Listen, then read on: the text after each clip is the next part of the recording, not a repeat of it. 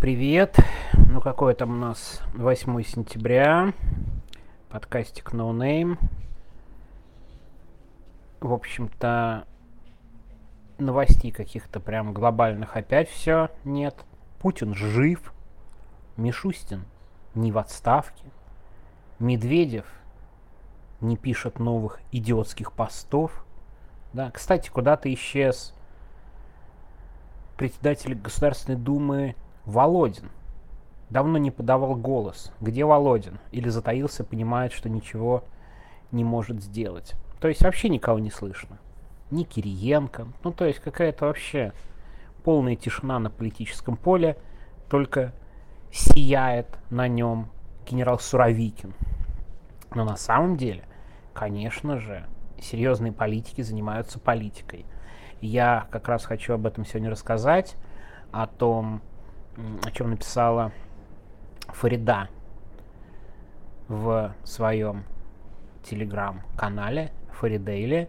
Фарида э, Рустамова и Максим Тавкайло ведут, на мой взгляд, один из лучших политических блогов о России. Они пишут довольно редко.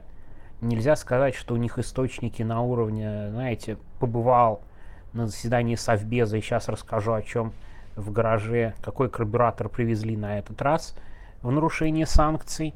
Нет, но сразу понятно, что это вдумчивый подход, что это долгая проверка и долгие контакты. Там, кстати, каких-то супер откровений в последнее время, прям больших, да, вот нет, но как раз и это очень здорово в том смысле, что гораздо больше доверяешь вот такому внятному, внятному пониманию политики в России. Так что следите за Фаридой, но я почти уверен, что все, кто меня слушают в той или иной мере, либо знают, либо подписаны на ее канал.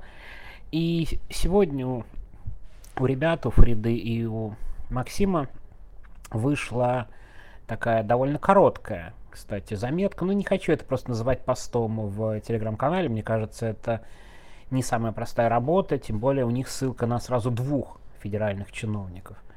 И они рассказывают о том, что чиновники никак не могут составить бюджет на 2024 год. Кстати, это очень показательный момент, и ты, когда читаешь вот эти слова, понимаешь, что это именно так. Почему они не могут составить бюджет? Потому что никак не могут все интересы совпасть. Деньги как называется, все-таки не резиновая казна, нужно как-то жить плюс-минус под средством. Какая будет цена на нефть в следующем году, непонятно. Что вообще будет с нефтью в условиях санкций, непонятно. Что будет с газом и другими полезными ископаемыми, непонятно. Как закрутят гайки и насколько придется скидывать цену на нефть и прочее, непонятно. То есть сплошные вопросы. Зато понятны две вещи совершенно четко. Первое. Война продолжится, и военные расходы в этом году и так колоссальные, в следующем году явно не будут сокращены. И второй момент, вот это очень важно, об этом и Фарида пишет, но я бы точно абсолютно придавал бы этому огромное значение. Дело в том, что в 2024 году выборы Путина. Мало того, вот даже если мы оставим гигантские расходы на войну, причем там интересное очень замечание, что в следующем году они должны, по идее, по закону о бюджете, сократиться. Но лично у меня нет никаких сомнений, конечно, они никуда не сократятся. На войну расходы сократиться. Ну, сейчас, мне кажется, это совершенно невозможно. Но если мы говорим о выборах и Путине, смотрите, какая ситуация. Пока непонятно, будет мобилизация или нет. Не очевидно. Если она будет, значит эффект явно усилится. В целом Путин понимает, что несмотря на все отчеты, несмотря на все похвалы и так далее, война не очень популярна, война бьет по населению, цены все равно растут, никаким образом компенсировать это все Владимир Путин, скорее всего, не сможет. Но, конечно, для создания благоприятного фона нет никаких сомнений, что будет выбран вариант раздать как можно больше бонусов людям перед выборами. То есть будет точно повышение зарплат, пенсий, расходов, наверное, какие-то популистские действия. Может, и на Чубайса уголовное дело заведут, скажут, вот он самый главный злодей, поэтому вы все так плохо живете. Может быть, Путин осуществит мечту э, все, уже, наверное, двух поколений э, людей, которые очень хотят найти крайнего и виновного, не питая никакой, никакого сочувствия к исследователю из Глазго, но это будет совсем популистским шагом именно сейчас каким-то образом надо будет показать стабильность, хорошую жизнь, что все впереди будет еще лучше. Сомнений нет никаких. Никаких повышений цен, никаких коммунальных э, новых платежей с 1 января. То есть это все будет заморожено. Какие-то выплаты будут, пенсии повышены будут, бюджетникам зарплата повышена будет – Наверное, опять повысят зарплату ментам и военным, куда уж больше, но все равно. Вопрос, а где же они возьмут на это все деньги? Да, такой, в общем, вполне логичный и нормальный вопрос. А деньги они возьмут, с одной стороны, конечно же, я вообще не сомневаюсь, из образования, медицины, инфраструктурных проектов – о которых Путин врет на встрече с детьми 1 сентября. Ой, мы это будем развивать. Что ты будешь развивать? ПВО, чтобы поставить на каждый километр около своих резиденций. Это развивать он будет транспортную инфраструктуру. Посмотрите на него. Или деньги на образование будут тратиться на переподготовку твоих охранников, чтобы они вместо охраны теперь были губернаторами, министрами и прочими, это деньги на образование. Правильно я понимаю? Ну а про медицину вообще все понятно. Медицина в стране существует только для одного человека. Так вот, где деньги-то брать? Хороший и важный вопрос. При том, что перспективы довольно туманны. Ужесточатся санкции, начнут наказывать посредников, которые покупают российскую нефть, да? То есть никто не захочет связываться за маленькие проценты, только за высокие. Так что это большой вопрос. И кто у нас пострадает? Правильно, те, у кого хоть какие-то деньги есть. В том числе попавшие под санкции. Вот тот самый Мельниченко, о котором я все-таки, наверное, расскажу отдельно. Вы сидите на деньгах. Вы думаете, вы на них долго будете сидеть? Вас их не отнимут, что ли? Вполне серьезно так считаете? Мне прям даже интересно. Конечно, отнимут. А откуда еще пополнять бюджет? Плюс это будет вполне популярная мера, знаете.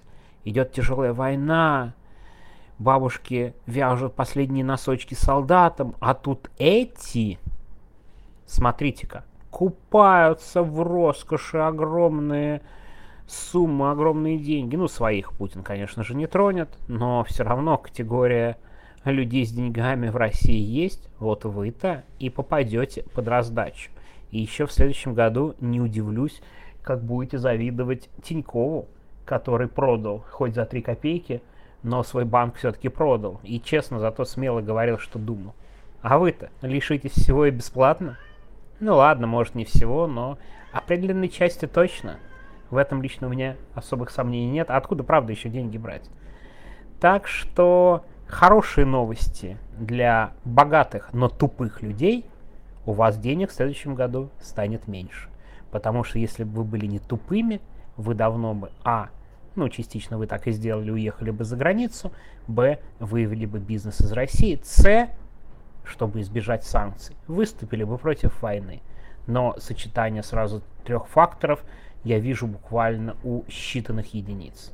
И это, кстати, тоже показатель про российский бизнес, о том, как случайно им зачастую доставалось это богатство.